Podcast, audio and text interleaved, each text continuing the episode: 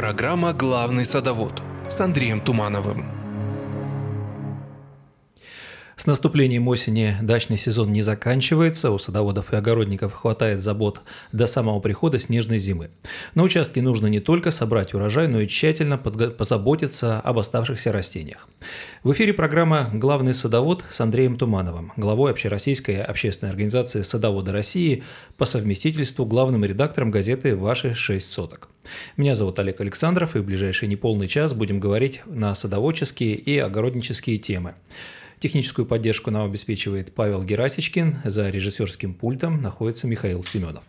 Прямой эфир можно не только слушать, но и видеть на YouTube-канале Центра справедливости с любыми вопросами. По теме эфира звоните в студию по телефону 8 800 755 5577. 8 800 755 5577. Звонок из любого региона России бесплатный. Здравствуйте, Андрей Владимирович. Здравствуйте.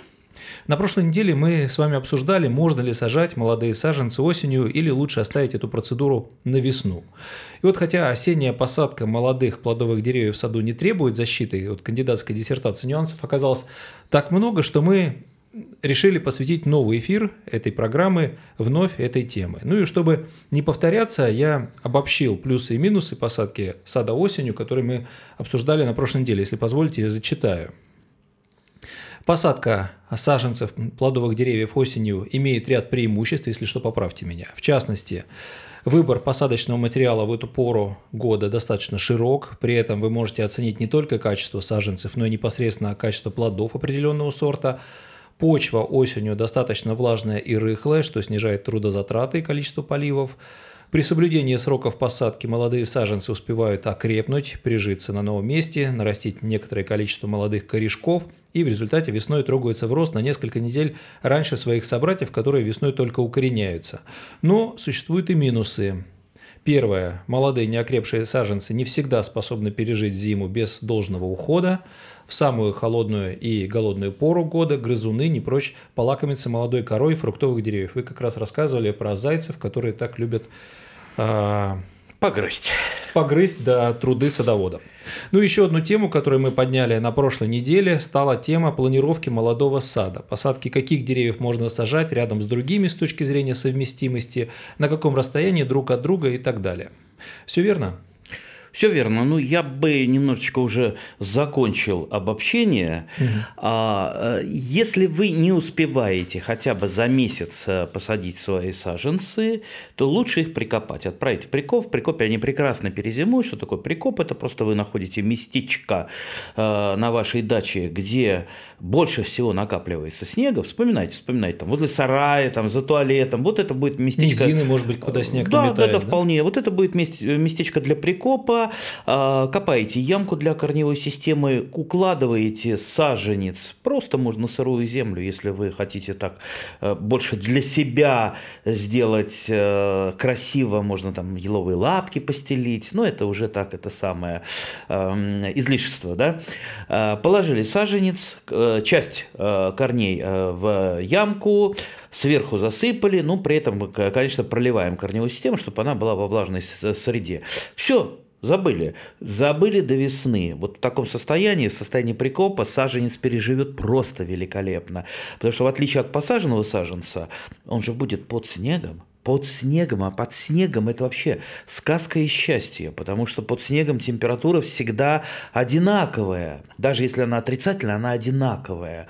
А для растений э, ведь больше всего важна не, э, там, не, не теплая э, там, зима, да, теплую зиму они еще хуже перезимовывают, а именно постоянство.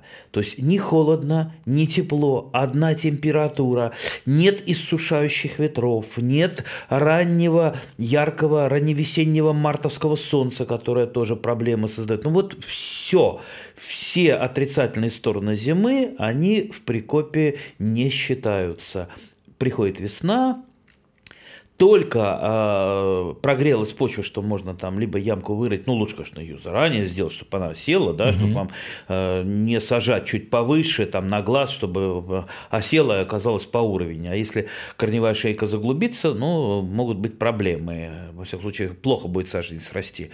Все, вот э, таким вот образом, э, по-моему, наилучший способ, так что можете вот смело, пока Э, саженцы продаются, их покупать. Ездить, покупать, выбирать. Еще раз повторюсь, как в прошлой передаче, вы выбираете члена семьи. Поэтому никаких там это самое советов э, соседей. А вот это хорошее. Что значит хорошее? Вы выбираете для себя, а не для соседа. Поэтому для вас хорошее что-то будет другое. Поэтому определите, что вам надо. Э, там, летнее, зимнее, осеннее, они тоже, так сказать, не, ну, не три такие жесткие категории, потому что есть там ранние, ранние летние, поздние летние, так и все остальное.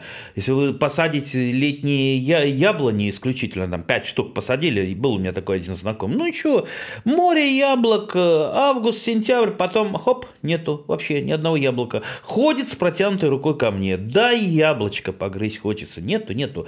А, или зимние кто-то посадит, все, нету летних, то есть это значит они созревают зимние там уже подходит там тот же богатырь, э, одно из самых лучших зимних яблок для хранения. Это вот э, э, скорее октябрь. Октябрь. Уже, Получается, уже... лучше иметь и такие, то есть конечно, ранние и поздние Конечно, сорта. конечно, конечно. Нужно и то, и то, и то. То есть, смотрите, если вы 5 яблонь сажаете, Хотя 5 яблонь, наверное, на шестисоточный участок маловато. Ну, не, не будем. Обычно ну, человек хочет штук 5, да. Ладно, а, ну, одну хватит летнюю, потому что, допустим, там ну, сотню килограмм вы при хорошем уходе с нее соберете. Ну, при плохом уходе, я имею в виду, когда вступит в плодоношение, э, при плохом уходе, может быть, там пару ведер, тройку. Ну, на лето хватит. Но ну, это, смысле, мы же говорим не август. о растениях, которые там высотой 6 метров, а которые поменьше, да? Ну, мы пока, да. Пока молодые. Э, вы, э, естественно, хорошо в прошлой передаче уловили, что яблони тоже бывают разные. Бывают карлики, полукарлики, бывают высокорослые высокорослые, но уж по такой традиции мы говорим про высокорослые, потому что если кто-то заводит разговор о яблонях, он имеет в виду высокорослые, а уже когда уточняется, тогда, а вот карлик, это уже, значит, э, просто яблони, это обязательно высокорослая, а когда карликовая яблоня, вот тогда карликовая.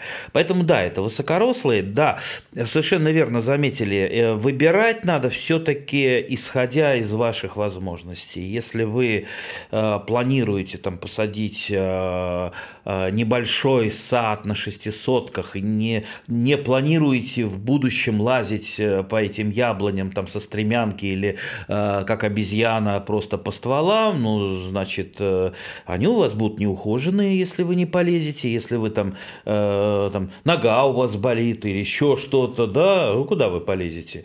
Кстати, как-то несколько лет назад, я помню, я чуть-чуть прихрамывал, у меня бабушка, ей было тогда лет 85, по-моему, что-то я полез на дерево, эй, не лезь на дерево, не лезь, да я э, залезу. Я говорю, тебе сколько лет? Тебе там, под 90 лет. Ну и что, а ты хромаешь. Вот, вот такая у меня бабушка была. Не надо, вот так меня оберегала. Э, ну, естественно, бабушке я не позволил лезть на дерево. Сам я хорошо лазил по деревьям, ну, э, как обезьян, особенно раньше, да, да. Но после того, как не упал один разочек, я, по-моему, про это рассказывал, да, не упал исключительно потому, что повис, да, кверх ногами. С тех пор я, конечно же, все-таки, ну, стараюсь работать со стремянки, э, технику безопасности соблюдаю, ну, а всем рекомендую все-таки остановиться на полукарликах, потому что, ну, карлики это, ну, уж слишком слишком э, не похожа на классическую яблоню, а полукарлик э, прекрасно, вот она как яблоня-подросток такой, э, такая всегда красивая, свободненькая, незагущенная, такая радостная. Ну да, с нее, конечно, поменьше соберете. Да, опять же, как ухаживать, опять как Но ухаживать. можно же да. заниматься еще и обрезкой деревьев по осени, правильно? Же? Ой, мы про это еще поговорим. Давайте по осени не будем обрезать деревья. Вообще не Это стоит, не значит, да? что э, нельзя обрезать деревья. А, деревья обрезать, безусловно, можно в любое время практически года, но mm-hmm. без экстремизма. Если вы работаете секатором, ну, как говорится, тут вам никто не может э, запретить. А, я имею в виду не пилой, а секатором вы много не начикаете, да. А, поэтому, ну, в любом случае, все-таки лучшее время для обрезки. Есть худшее время, есть лучшее, угу. есть э, вроде бы так не, то, не все. Это все-таки ранняя весна до начала желательно сокодвижения, это как раз там примерно март, а, а осенью лучше обрезать кустарники, все кустарники, то есть и ягодные, и декоративные, а, до мороза, вот как вот сейчас листва уже опадает, а, опал на некоторых кустарниках, можете смело брать секатор, пилу и обрезайте, вырезайте, может быть, даже в следующей передаче мы про это поговорим, потому что там хитростей очень много, и 95% э, садоводов неправильно не обрезают, либо вообще не обрезают свои кустарники. В результате очень много урожая э, не достается им. Э, так что не, не будем все-таки сад обрезать осенью. Осенью. Да. Угу. Ну, вообще сейчас вы говорили, что до середины октября, наверное, в средней полосе можно заниматься пересадкой груши, яблони, вишни, алычи, рябину, шелковицу, по-моему, называли. А, Шелковица редкое для нас э, растение. Угу больше это считалось, считалось раньше южно, но в принципе есть сорта шелковицы, которые. То есть это все можно вот сажать растут, до середины октября. Да, Остальное да. лучше все-таки прикапывать, да, вот как говорили, прикоп делать. А, нет, э, я бы сказал так: если вы не успеваете за месяц до устойчивых морозов, э, лучше прикопать. Если успеваете, ну ради бога меньше будет работы весной, потому что весной очень много работы, осень угу. все-таки она более такая разреженная, свободная. А, и, конечно, помните о том, а, что для того, чтобы подготовить нормальную яму, вообще-то надо что-то сделать, предпринять, да. Вот вы сейчас вот кинетесь сажать, да, вот привезли саженец на свой участок, да, идете с радостной саженцем, сейчас я там дерево посажу, и жизнь будет прожита не зря, да. Угу. А, а внутренний голос-то вам говорит, ну а что, что ты положишь в яму-то? А что положу в яму? Сразу, да, у меня нет ничего, да. Я весь год не возил э, пищевые остатки из э, города, там, я не собирал там э, листья старые, не компостировал, нет у меня компоста. А ну ладно, сейчас вот там грузовик стоит, там он на развилке дорог, написано чернозем, да, э, с, с двумя ошибками, да, вы туда кинетесь, там 5 тысяч, сейчас, сейчас тебе чернозему э, насыпем, да, а, за деньги каждый сможет. За деньги. За деньги вас обманут, угу. еще и обманут. Ничего нельзя э, вот просто в нашем деле, в садоводческом, если ты это не сделал собственными руками, очень большое для обмана поле, потому что э, это я отличу чернозем от э, э, торфа простого, переработанного, низинного и так далее. А уж специалиста отличит это вообще, так сказать, издалека. Так вот, все, что в грузовиках, это все, это все торф шатуры. А торф это субстанция дешевая, и в принципе ее в саду можно применять, э, ну, осторожненько, и для того, чтобы немножечко улучшить почву, не, э, не удобрить, а улучшить, да, чтобы влагоемкость чуть побольше. В качестве мульчи можно прекрасно э, применять, но это совершенно, что называется, пустая порода. Там органики много, но она не минерализуется, там нет питательных веществ, ноль практически. Ну, то есть растение не может оттуда взять ничего. Ну, я думал наоборот, раз Нет. в магазинах торф Нет. мешками продают, значит, а, надо брать. Увы, э, э, торф, скорее, если продают и написано там это торф, это для мульчирования. Мульч из торфа великолепно, теплоизолятор прекрасный. Кстати, если что-то хотите укрыть, там корневую систему чего-то, торфом прекрасно. Я даже из торфа, э, вот э, не было когда холодильника, потом э, там вот лет, наверное, 30 назад не было холодильника, да, потом подарили мне, бабушка подарила Саратов 2, которым поэтому уже тогда, там, 20 лет назад, уже лет 40, наверное, было. Но все равно а, заботливая у вас была до сих, до сих пор работает Саратов-2, кто знает, тот оценит. Это, это такой маленький холодильник, который,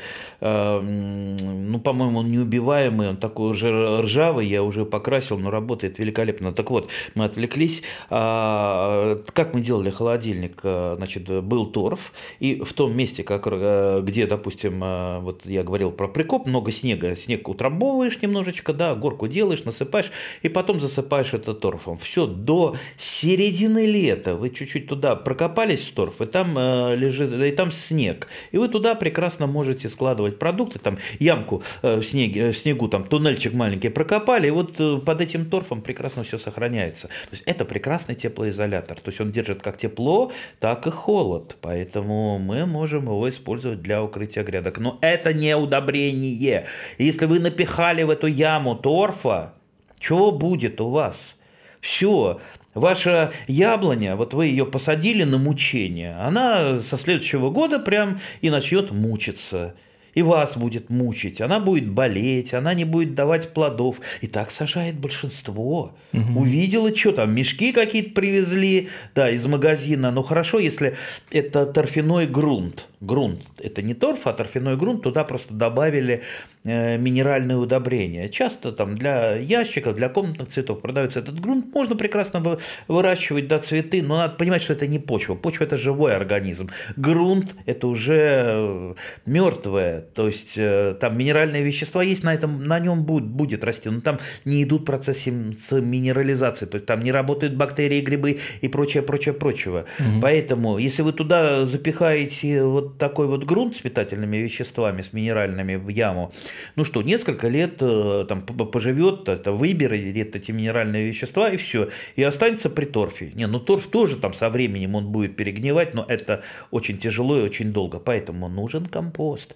Без компоста, если вы пришли с саженцем, все, э, вы сделаете ошибку, вы не этот самый, не сможете потом говорить, я посадил дерево, как знаете, сейчас вот осень, глядишь, там много там посадок от разных политических партий, там сажают, сажают, сажают, потом по весне все засохшее, да, у нас такого не бывает. Мы, наша задача не просто посадить, а посадить так, чтобы это растение росло, а уж э, для себя-то, для дачи, для это что-то плодовое растение. А вот вы начали говорить, и к нам на электронную почту на этой неделе поступил вопрос от Владимира из набережных Челнов. И вот он как раз задал вопрос – а как защитить корни молодого деревца от морозов? Обязательно ли замульчировать корневую систему и чем замульчировать? Компостом, опавшими листьями, опилками или свежескошенной травой? Вот он не говорил про торф, а вы как раз об этом еще сказали. У него большой, большой выбор. Я обычно исхожу из того, что у меня есть в хозяйстве. Угу. Есть опилки, прекрасно опилки э, тоже замульчируют э, ваши растения. Есть торф, значит, торфом нет ничего, значит, компостом нет вообще ничего. Значит, я просто э, раскупориваю компостную яму и вот этими растительными остатками, что угу. у меня там лежат там флоксы срезанные, там какие-то листья, вот этим мульчирую. Но, в принципе, чаще всего, чаще всего это не требуется, э, если выпал нормально снег. Я не знаю, я бывал в набережных Челнах много-много раз. Это очень такой город э, симпатичный, э, хороший, добрый. А, но, честно говоря, вот не, не помню, как там э, наступает, э, наступает зима, потому что у нас в Подмосковье э, не, не, не поймешь, что ли в, в октябре наступает зима, там выпал снег, то ли в феврале, то ли вообще в январе, потому что снег может ложиться, может не ложиться. И все время бегаешь, не знаешь, что делать. Самое страшное в нашем деле это черные морозы. Черные морозы это тогда, когда сильные морозы, там, ниже там, минус 15-20 градусов, при этом не выпал снег. Потому что снег это э, лучший наш защитник. То есть, если, то, то есть исходите из того, выпал ли снег. Если снег выпал, все, вы можете спокойно жить, радоваться жизни, все будет нормально. Э, вы знаете, я еще историю такую расскажу. У меня истории много. Ну да, да. мы заметили. А, я думаю, все знают э, прекрасного режиссера Леонида Гайдая угу. и прекрасно знают его супругу Нину Гребешкову. Мы с Ниной Гребешковой одно время очень дружили, э, ну, сейчас просто уже редко приходится там с ней созваниваться. Вот. И она рассказывала, почему мы с ней задружились. А она мне просто позвонила, знаете, говорит, вот мы там дачу увлеклись. И вот сейчас вот осень, а он как раз, Леонид Гайдай, уже в больнице лежал. Вот он говорит, э, он отказывается сейчас таблетки там принимать, все, говорит, слушай, э, мы же чеснок посадили, он же там же холодно, он смотрит в окно, ну как же чеснок-то, ему же холодно. А, а, а она вот э, как бы успокоить, он места не находит, она мне позвонила, что с чесноком. Я говорю, снег же выпал, все нормально. Ой, как прекрасно. Позвонила, пришла к нему, все нормально. Там Туманов сказал, можешь спокойно кушать, можешь спокойно это сам. Вот такая вот история. Я, знаете, как вот возле сердца храню.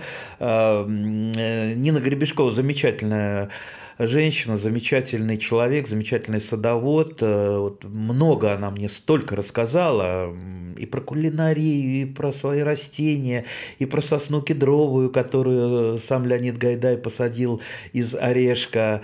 Э, так что очень много. Ну, как-нибудь мы расскажем эти звездную историю. Уважаемые радиослушатели и телезрители, если у вас есть вопросы, вы их можете нам позвонить сюда по телефону, в студию дозвониться по телефону 8 800 755 55 77 или оставить на электронной почте Справедливого радио. А, запишите, пожалуйста, Справедливое радио.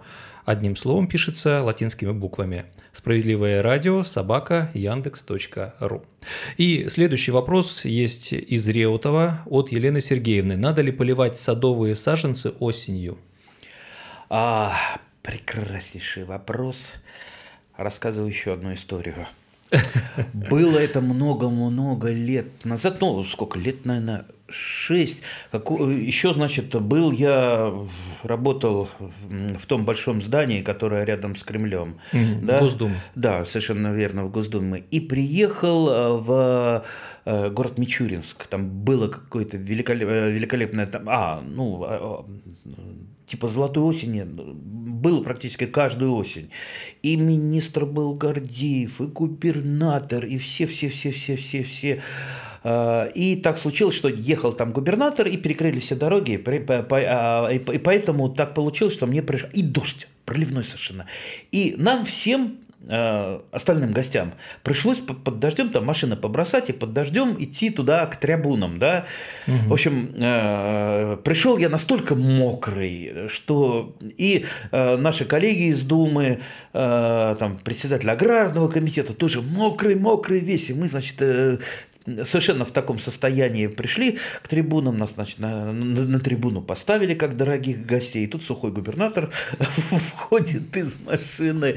А, и надо, надо, надо сказать э, э, речь такое маленькую, но веселую. Знаете, злые мы, злые. Но сказать надо было хорошее, чтобы разрядить ситуацию и не показаться такие, как, как мокрая курица. А все-таки Мичуринск – это город, э, город э, университет, город э, сельхозтом академии. То есть там нет человека, который… Не разбирается, наверное, Я да? думаю, там каждый пацан лучше меня знает агрономию садов и полей. Вот. Значит, на трибун зашел и, значит, ну, народ там зонтиками, там похлопал, жидкие аплодисменты. Я говорю, дорогие друзья, вот посмотрите, какой я мокрый. Я вот и радуюсь этим дожд... этому дождю, и вы же все радуетесь.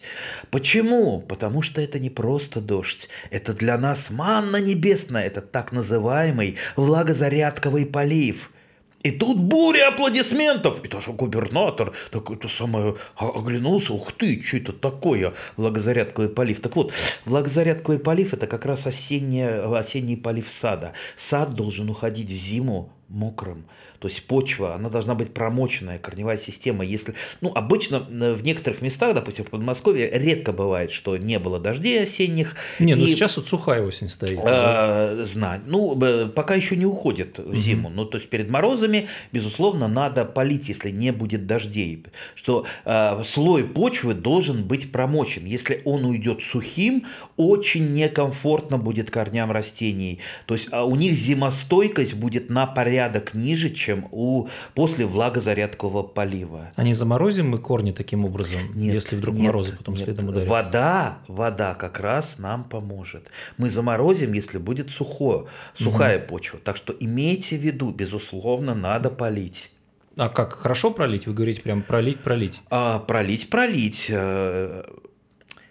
Э, ну, Эх. Ну как это, не знаю, на 20, на 30 сантиметров землю а, пролить? Начнем как? с того, что не так просто, э, просто узнать, э, как пролить. Если угу. бы на моем месте сейчас был дилетант, он бы вам дал быстрый и четкий ответ. Ну, я дилетант, поэтому в, такие вопросы Ведро задаю. там вылейте, и нормально будет. Да? А, ну так, ну так как я опытник все-таки, юнат э, постаревший, значит, я вам рассказываю о старом юнатском опыте, которым у меня учили э, мудрые и умные преподаватели, да, преподаватели ботаники, потом биологии. Так вот, если вы, вы же не знаете, какая влагоемкость вашей почвы, а между глиной и, э, допустим, подзолом о, это как, это космос, да. Угу. А уж если, так сказать, мы полезем углубь, вам любой почвовед скажет, пословица у почвоведов какая, если я стою на земле, одна моя нога стоит на одном типе почвы, а другая нога на другом типе почвы. Поэтому э, здесь э, такого усредненного совета нельзя давать. И влагоемкость разная, и э, сухость почвы разная, поэтому делайте, делайте опыт поливаете, выливаете вот на какой-то кусочек земли ведро воды, потом берете э, либо лопатку такую ручную, либо, либо лопатку типа корнеудалителя, чтобы просто вам маленький шурфик выкопать и посмотреть. Посмотреть, о... насколько да, дошла вода до корней, насколько, да, насколько она угу. промочила. Потому что иногда вот людям, э, особенно неопытным, кажется, что вот он там лейку вылил на грядку, и этого достаточно. А эта э, лейка, допустим, в жаркий день, это просто прибивание пыли. Угу. Это даже не промочится там чуть-чуть, там, там на 2 миллиметра, это просто пыль прибили. Вот, надо, надо понять, сколько, сколько надо воды. И после этого вы уже примерно прикинули, сколько на вашем участке нужно э, вылить воды. И льете. И, кстати, вы удивитесь, что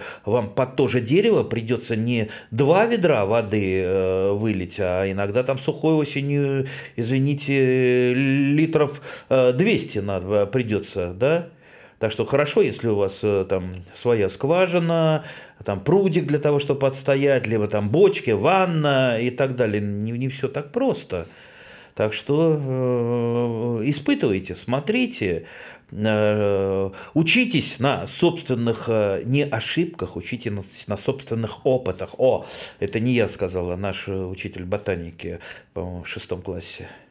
Я-то со своей вот этой вот обывательско дилетантской позиции думал, что осень это все, это лопаты в шкаф, в чулан куда-нибудь, и можно смело жарить шашлыки. Оказывается, еще столько работы предстоит. Смело жарить шашлыки. Не знаю, у меня запах шашлыка, шашлыка ассоциируется с тем, что, значит, понаехали, шашлыки поели, что-то там попили, песни начали петь, и потом еще и салют где-то в час ночи. Ага, нет, нам такой шашлык не нужен. А, мы приехали на дачу отдыхать, а наш отдых не в безделье, наш отдых в познании мира, в получении удовольствия от э, работы, э, в получении удовольствия от здоровья. Ведь э, дача и здоровье – это фактически синонимы. Вообще садовод, дачник, он живет на несколько лет больше, чем вот этот вот затравленный городом горожанин, которому и пойти-то некуда, да, еще я больше скажу, лучше живет. Он, витамины, свежий воздух, а самое главное – нервная система – вот, э, ну, нормальный датчик, если, конечно, э, там нет проблем каких-то с садоводческим товариществом, там, собрание, не очень такое экстремистское, да, все же дачники спокойные, добрые люди, то есть нервная система в порядке. а тут зайдите в какой-нибудь двор, где сидят люди, э, у которых нет дочь. Вот они забивают это самое э, домино, аж доски летят в разные стороны. То есть от они, злости. Не от злости, они просто выплескивают свою нервную энергию. Понятно. Пожалуйста, давайте я, я просто э, это вспомнил про, про домино, это как раз вот э, дворик в Покровской Острешне у нас, там тоже мужики забивали, забивали, у самих двор, ну до того поганый, там яси, я, э, вернее, клен ясенелистный, вот, о котором я рассказывал, растет, ну жуть, а я там пару мужиков знал, я говорю, слушайте, я тут вез саженцы, э, несколько саженцев, а человек что-то дозвониться не могу, давайте я вам отдам, а вы посадите. Посудите, а? О, а где же мы лопату-то возьмем? Хорошо, нате вам лопату. О, так еще и ведро. Хорошо, у меня ведро было в машине, нате вам ведро. Ну ладно, вот уговорил, посадили. Но зато теперь они вокруг этих саженцев посаженных, они там, эти мужики, ходят. В общем, э, не дай бог, кто близко подойдет. Мальчик, уйдет дерево. Так что, я думаю, эти деревья, которые они посадили, а там все-таки под приглядом, э, я думаю, они будут ими гордиться. Но вот, вот все-таки город не может дать полность, полных эмоций. Э, вот представьте, у этих людей бы была бы дача бы, ну это совсем другое. Да правильно направить, да обучить, чтобы радостно было работать и радостно собирать урожай. Ой. Андрей Владимирович, вот знаете, у меня вопрос возник. Э, мы говорили сейчас с вами о мульчировании почвы. А, и вот подумал, а, имеет ли значение вот мульчирование почвы разными видами органики для разных саженцев? То есть, грубо говоря, там яблоню надо там обязательно там опилками какими-нибудь, а, не знаю, там грушу компостом или нет? Или у них в принципе всех одинаково? Или опять же от почвы зависит? Я бы сказал, что нюансы есть, но они не настолько, не настолько важ, важны да? для а, опять же, не продвинутых садоводов.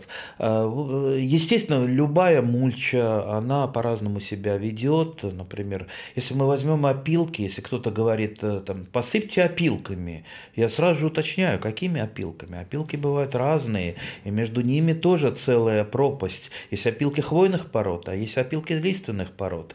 Если вы мульчируете опилками лиственных пород, там одни, одни процессы идут, они быстрее перегнивают, под ними э, вот это вот э, э, микрофлора очень хорошо развивается, а под опилками хвойных пород там даже трава не растет. Нормально, бывает. да, mm. гораздо хуже и перегнивают они очень-очень медленно, так что большая большая разница. Конечно, лучше для нас это опилки, безусловно, э, лиственных пород.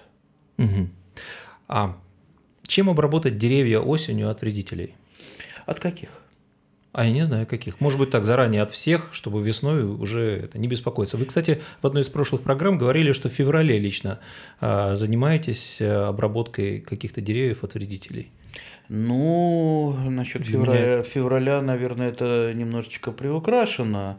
Так, э, ну, начнем с того, что э, вот приходите вы к врачу и говорите, доктор, а, хочу таблетку какую-нибудь выпить, дайте мне таблетку от всех болезней, чтобы мне там не болеть никогда, угу. чтобы все было Я понял, о чем хорошо. Э, что вам скажет доктор? Э, да, вот именно то и скажет, да.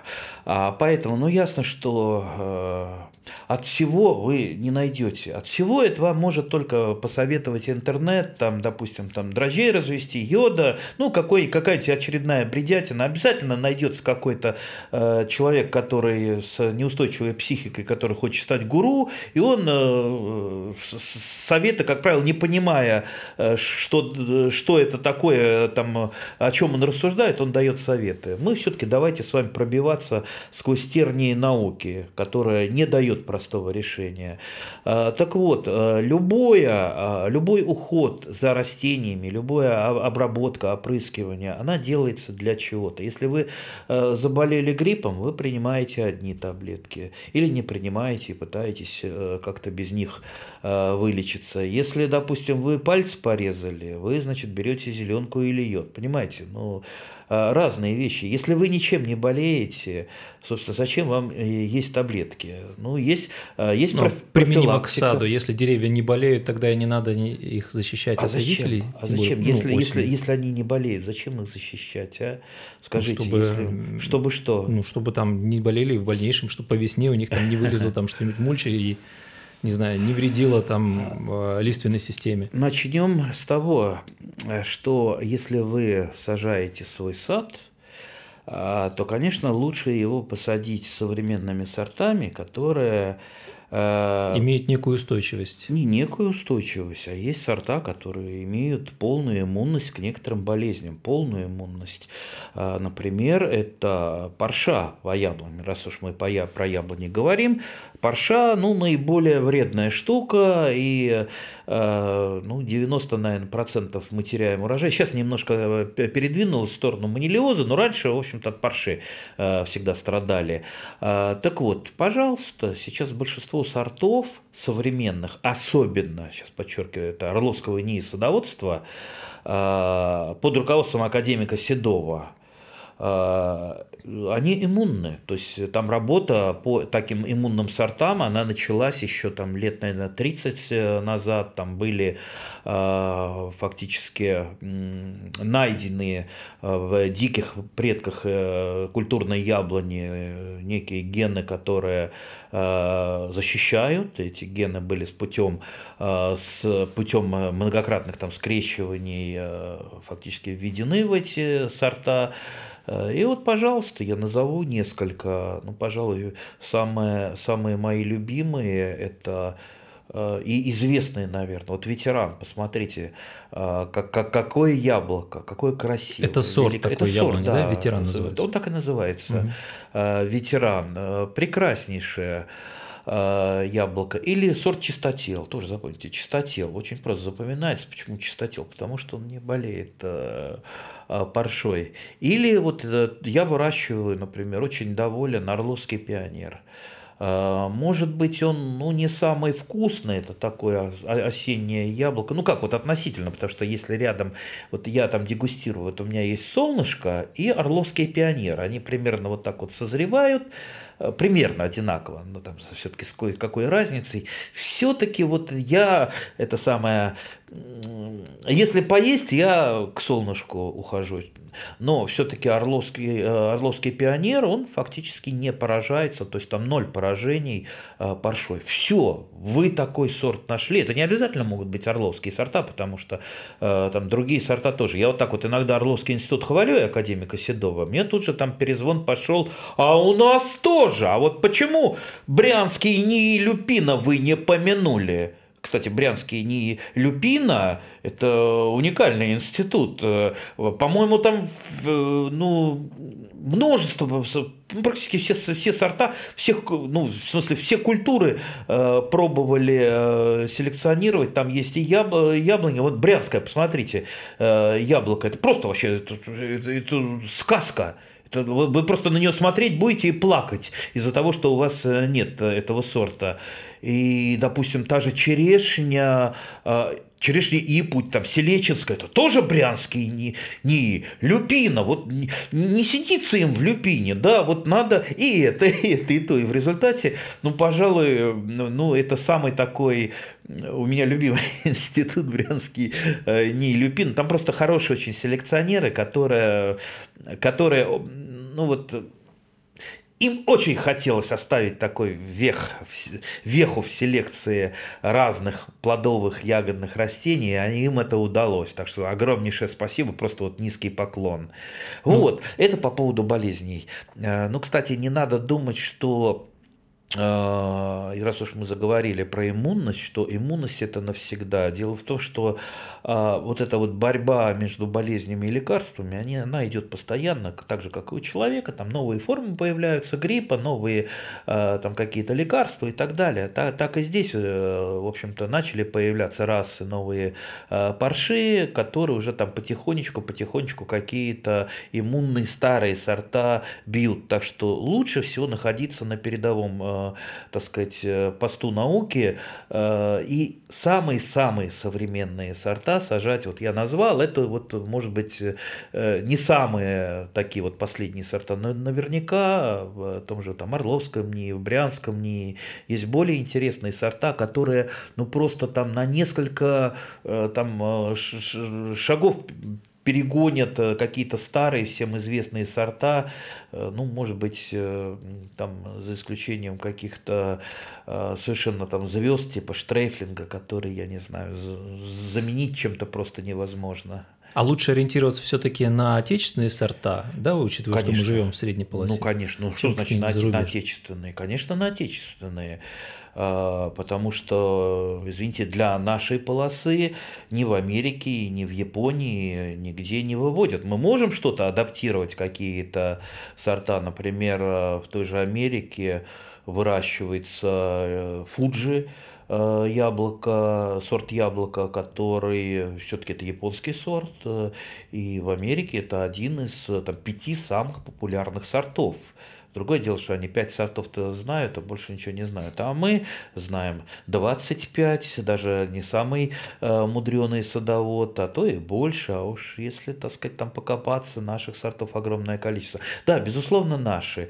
Э, и э, все-таки, безусловно, те, которые зарегистрированы и ранированы в нашей зоне. Потому что часто очень бывает, что вот человек наслушался, дилетант, э, своих соседей, там интернета, и вот он приходит в питомник, а, а дайте мне Ренет Семеренко, да, ну, им говорят, ну, может, другой какой-нибудь, Ренат Семеренко все-таки не для вас. Как это не для меня? Дайте, я вот хочу и все. Ну, вот вам Ренат Семеренко. Ну, Ренат Семеренко прекраснейший. Э, большинство знает... Мне нравятся очень яблоки, я их постоянно вижу в магазинах наших. А, ну, дело в том, что то, что вы видите в магазине, это на 95% не Ренат Семеренко, это как, знаете, э, сейчас половина картошки, которая продается на рынках, это все синеглазка. А рядом не лежала синеглазка, и так как и Ренат это э, Семеренко с теми зелеными яблоками, как которые продают. Потому что э, по аналогии называют любое зеленое яблоко, называют Ренатом Семеренко. Э, так вот, Ренат Семеренко – это южная плодовая зона. Это прекраснейшее яблоко, которое в свое время не вывел Семеренко. Он не вывел это яблоко он его нашел. То есть это с какой-то случайный сеянец, но найти случайный сеянец – это не меньшая заслуга, если, может быть, даже не большая, чем вывести сорт. То есть если это южный сорт, тогда в наших краях в средней полосе он будет расти хуже. Либо вообще не будет расти, либо да. хуже расти. Понимаете, множество разных э, сортов э, хороших, которые не подходят для нашей зоны, да. Э, и, может быть, что-то можно было бы выращивать на прививке, но не в виде дерева. Допустим, я выращивал какие-то сорта. А, есть сорт, который считается одним по вкусу одним из лучших в мире. Он как-то даже первенство одно время держал. Сорт под названием Макинтош. Не Макинтош, а Макинтош.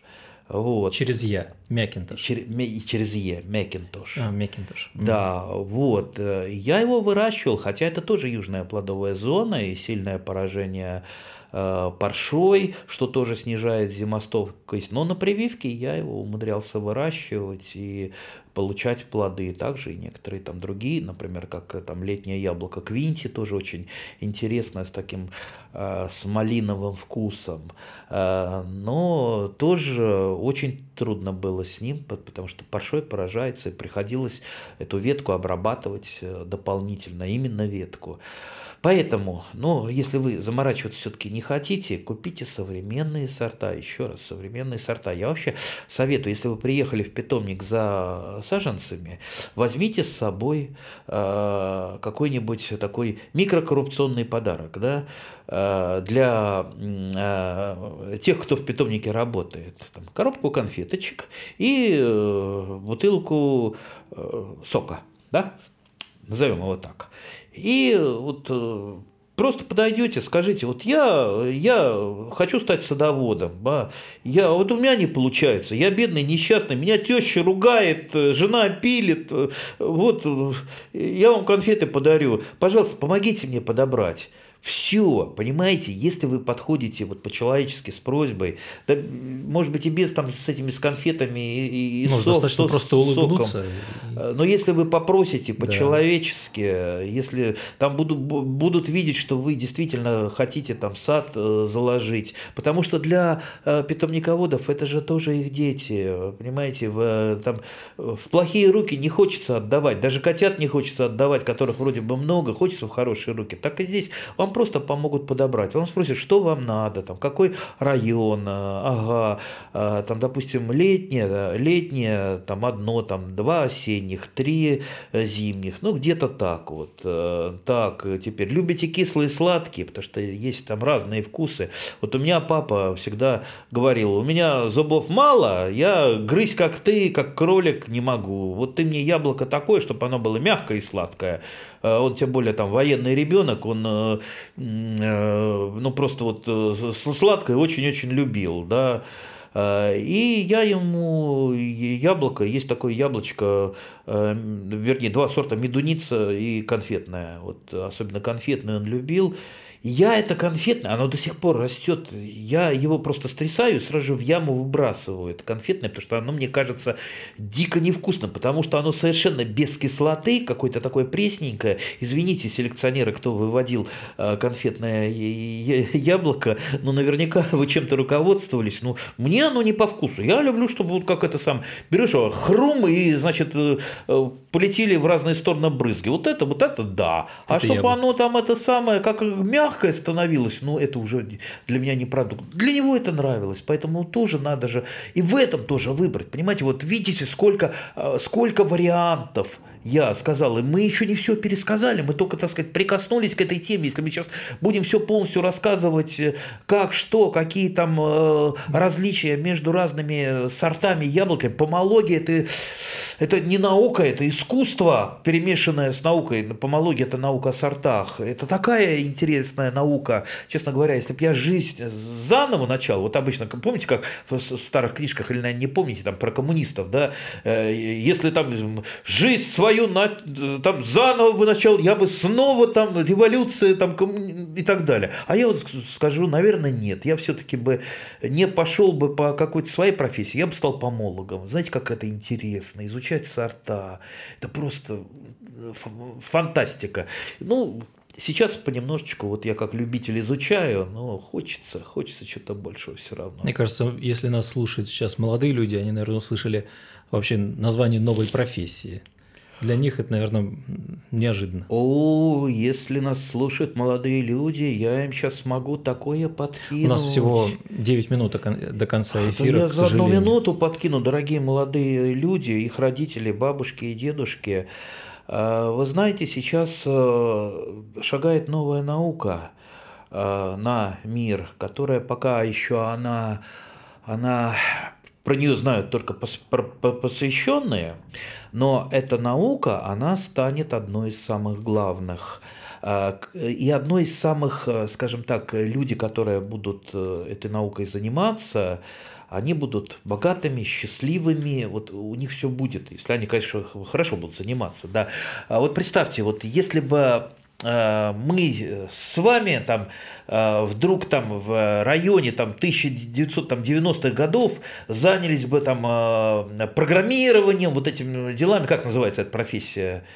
Программисты, так. Ну, вот этими там, это, ну, компьютерные IT, технологии. У, сейчас бы, сейчас бы все, мы бы были такие богатые, счастливые и так далее. Ну, то есть, понимаете, тогда это развивалась наука. И те, кто купили акции там Apple, Apple и там Microsoft тогда, они сейчас все миллионеры, да? Все, закончилось это время. То есть взрывного роста вот, этой, э, вот этого всего не будет. Дальше будут биотехнологии, так называемые. Запомните это, это слово биотехнологии. Биотехнологии – это и Тимирязевская академия сейчас есть, кафедра, и многие, ну, практически везде.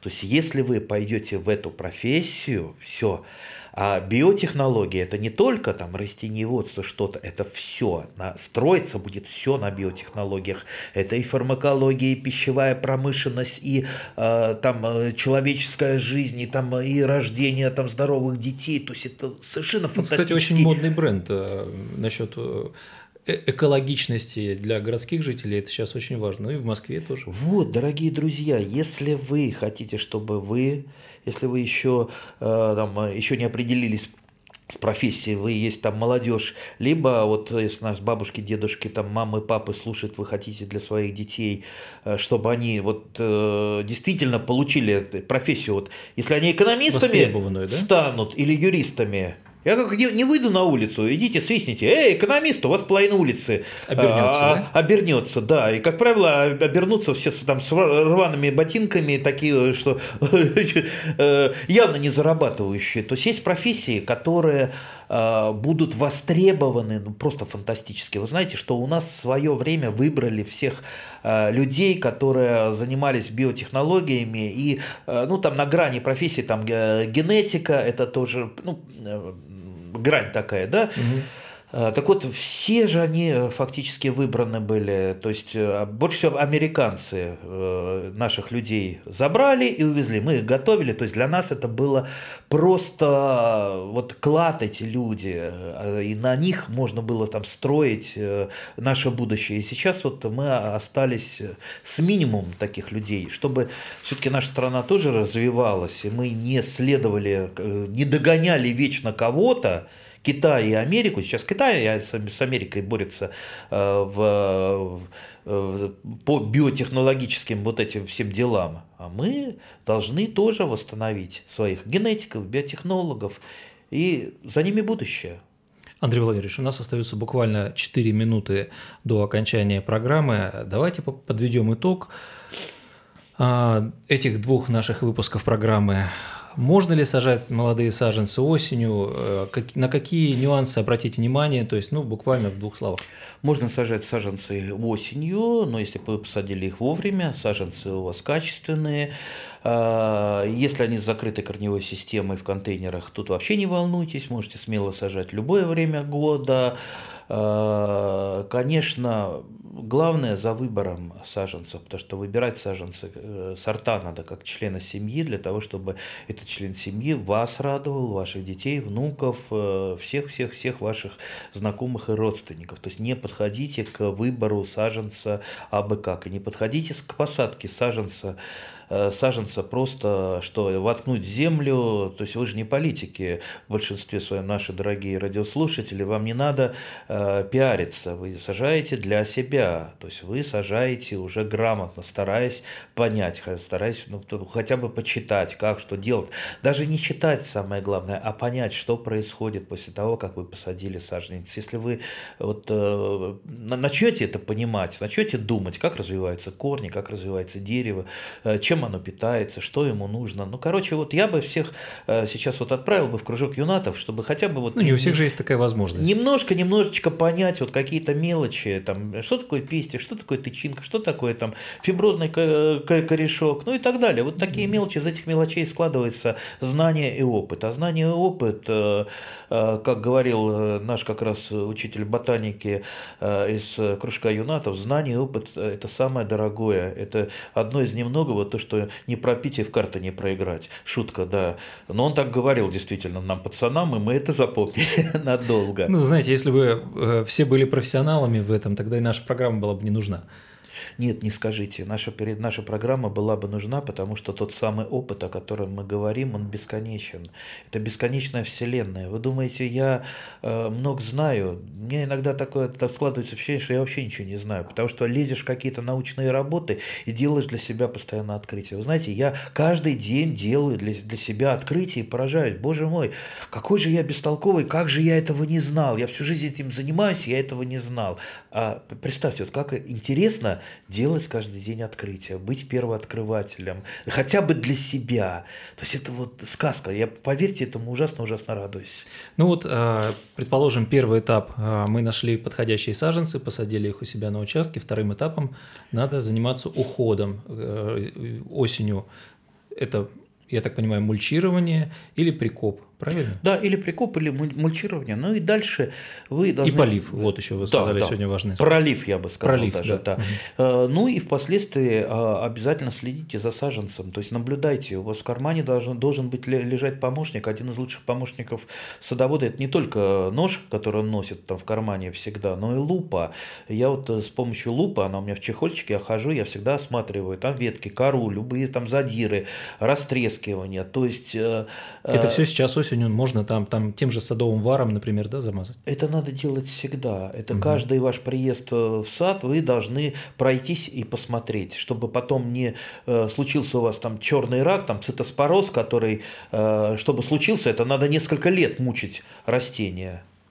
Спасибо большое. К сожалению, время эфира у нас подходит к концу.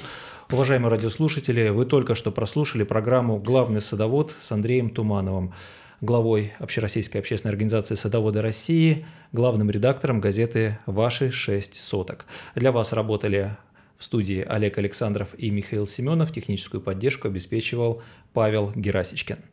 Спасибо большое вам, Андрей Владимирович, спасибо, за спасибо. очередную большую и очень познавательную беседу для всех нас. До свидания. До свидания. Программа «Главный садовод» с Андреем Тумановым.